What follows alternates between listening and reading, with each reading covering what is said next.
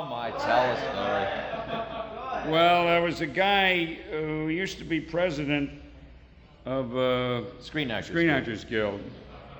And I think he's still president of something or other. I, I don't know what. He shouldn't be. Anyhow, yeah, I know you're talking about residuals, right? Anyhow, we were on strike for residuals, period. Ronnie was president of SAG. And while we were on strike, he came in with a package that he said, Boy, we better grab this. We'll never get anything better than this. And Ronnie, as you may have noticed, is rather a persuasive speaker. And he's a fairly good looking man, and he can sway an audience, and he was even better then than he is now.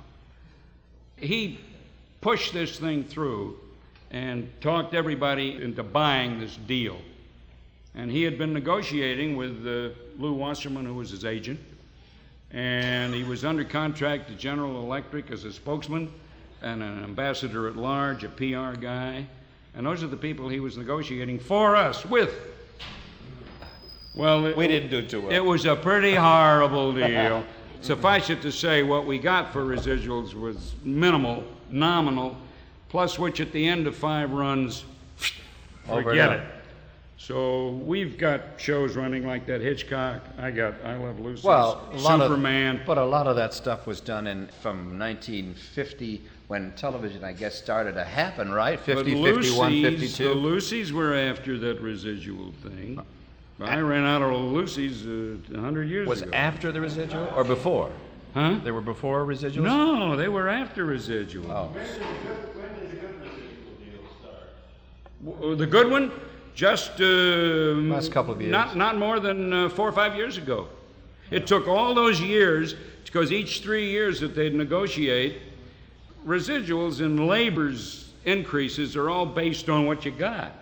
And labor would go in like the auto workers and get a 5% raise, you know, a 3% raise. Well, we'd go in and say, You want a 200 a 200% raise? The first radio commercials that I ever did I got $17 for the spot, which gave them 13 weeks unlimited use. And they ran it and ran it and ran it for $17. Now, three years later, when they go in to renegotiate it, they ask for $35, which is nothing for the exposure you get. You want a 100% raise? You know, no way. We'll give you a 5% raise. And that, that's only and for it, one time. That's only for reporting time. Yeah. They use that all over Oh, yes. Well, no, the $17 was for local. I don't know. If it was national, it would have been something like there was 20, another scale $23, yeah. In just a moment, American Forum of the Year. But first, take a beautiful girl and a flirtatious young man Mix in some delightful music as sung by Gordon MacRae and Lucille Norman, and you have all the elements of tomorrow's Railroad Hour program. On Sunday, June 13, 1954, at 6 p.m. Eastern, the American Forum of the Air signed on with a discussion on the 1954 midterm elections. The featured senators were Republican Homer Ferguson of Michigan and Democrat Mike Monroney of Oklahoma. The two political parties had deep divides within on key issues. While many Republicans were conservative, they didn't support Joseph McCarthy's communist raids. Northern Democrats were likely to be liberal and in favor of the underway desegregation. Many Southern Dems were known as Dixiecrats and upset at the recent Brown versus Board of Ed ruling. This week, the American Forum of the Air presents a discussion of the topic What's at stake in the fall elections? And here with us to discuss this question are Senator Homer Ferguson, Republican of Michigan, and Senator Mike Monroney, Democrat of Oklahoma. But before the debate begins, here is a message of importance. The old expression, it's a small world, has new meaning today. The world has grown even smaller. In fact, in some ways, it's too small for comfort. With modern long range aviation, enemy planes could reach the United States from any part of the world in a matter of hours. A devastating surprise attack could occur at any time. Now, of course, our nation has taken steps to protect us. There is an extensive radar network to detect the approach of planes. But radar cannot do the entire job. That's up to us as individual citizens. And right now, the Air Defense Command needs 300,000 more volunteers for its Ground Observer Corps. This Ground Observer Corps is made up of patriotic citizens who contribute a few hours of their spare time each week. Both men and women from teenage up can join the Ground Observer Corps and perform a valuable service to our country. Write or phone your nearest Civil Defense Center or write to Ground Observer Corps, Washington 25 D.C. Remember Pearl Harbor and join the Ground Observer Corps. The founder and moderator of the American Forum of the Air, Theodore Granik, today has asked Stephen McCormick to be guest moderator. Mr. McCormick. What is at stake in the elections this fall? A number of important subjects, no, no doubt about that, and our two guests from the Senate today are well qualified to discuss them. Let's have a question here. Mr. Carson, you have one. Yes, Senator Monroney, the president, in his address to the nation this week, said that the present farm policy was harmful both to the farmers and to the nation as a whole. Now, do you think that the administration's farm program is, is right for the farmer and the nation? Well, Mr. Carson, let me put it this way. I think the present farm program administered by Secretary Benson is very harmful to the farmers as a whole of this nation. But why add them future disaster by uh, lowering the support prices uh, by another 5 or 10 percent? It's been the administration of the program that has wrecked the farm economy. But now they're proposing additional disaster in cutting under the support prices that have helped us so much through the years. Senator Ferguson, you've got a real interest in this Well, in your state. uh, I can't see it that way at all. What the uh, Mr. Benson is trying to do, and honestly doing, and which I think every man has a right to do, is to obey the law. And that's all Benson is doing. He is obeying the law, and when it says to support a particular crop at a certain price, he feels that the law requires him to do that. Now, what he wants to do, and what the president wants to do, is to change the law so that he can do it properly for both the consumer and for the farmer.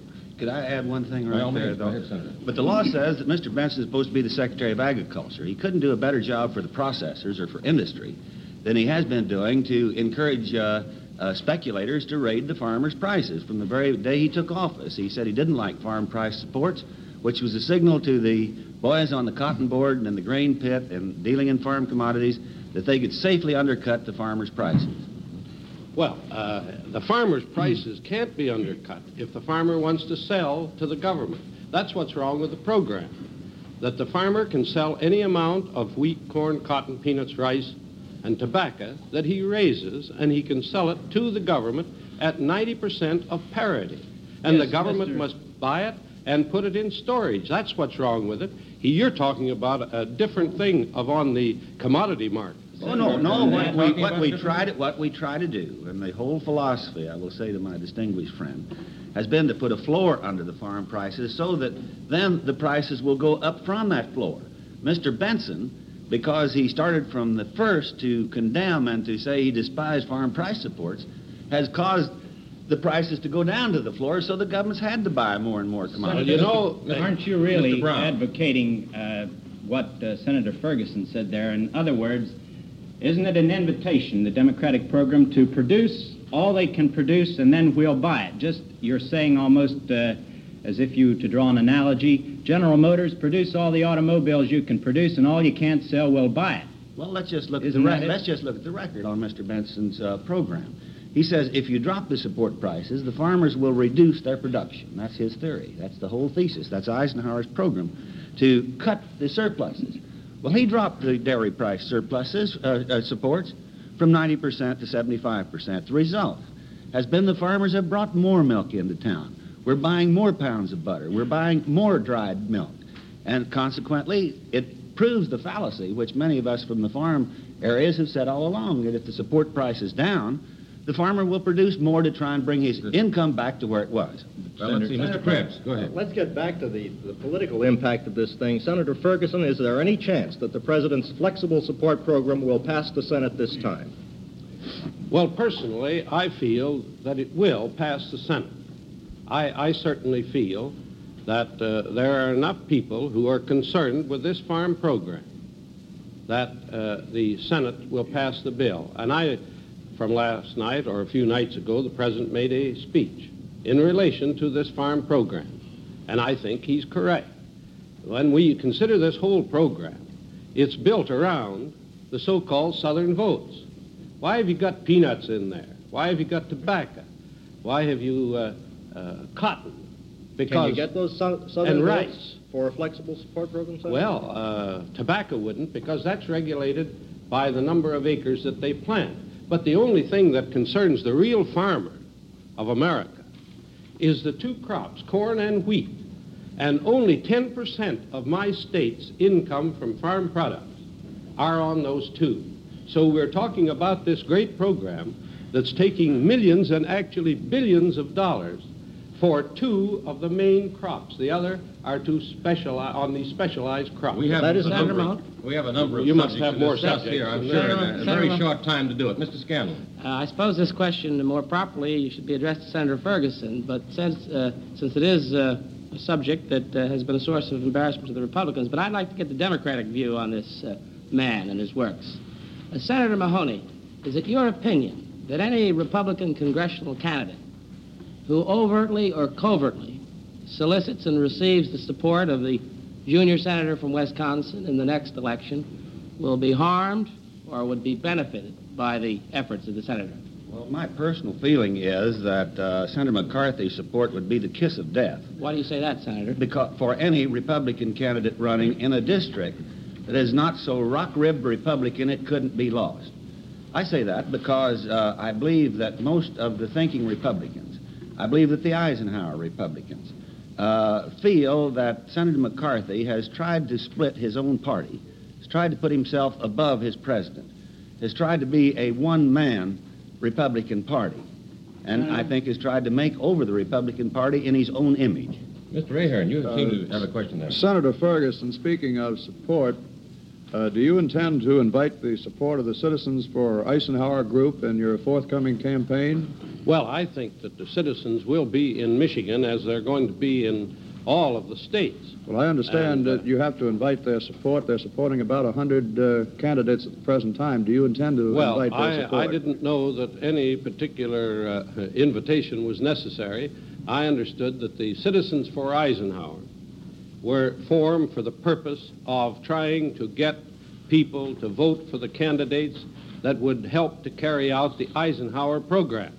Now, as one of the people in the Senate that is responsible for the Eisenhower program, one who is, uh, has helped to make it up, and one who meets weekly and more often to help to carry it out, and uh, who is in a way responsible for uh, coordinating it with the leader in the, uh, with the floor leader, I, uh, I never thought that would be necessary to request, I, I tell you frankly. Uh, Senator Ferguson, there's Yeah, been a great Hill.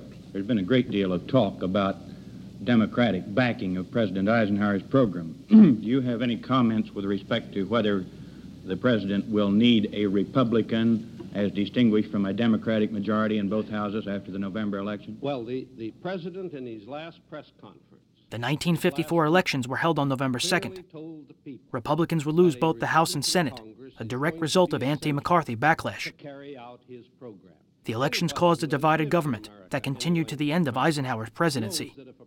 Republicans wouldn't retake the Senate until 1980 and the House until 1994. that it can be carried out in the Senate and the House. Now, what they've said about this program in the past hasn't been a fact.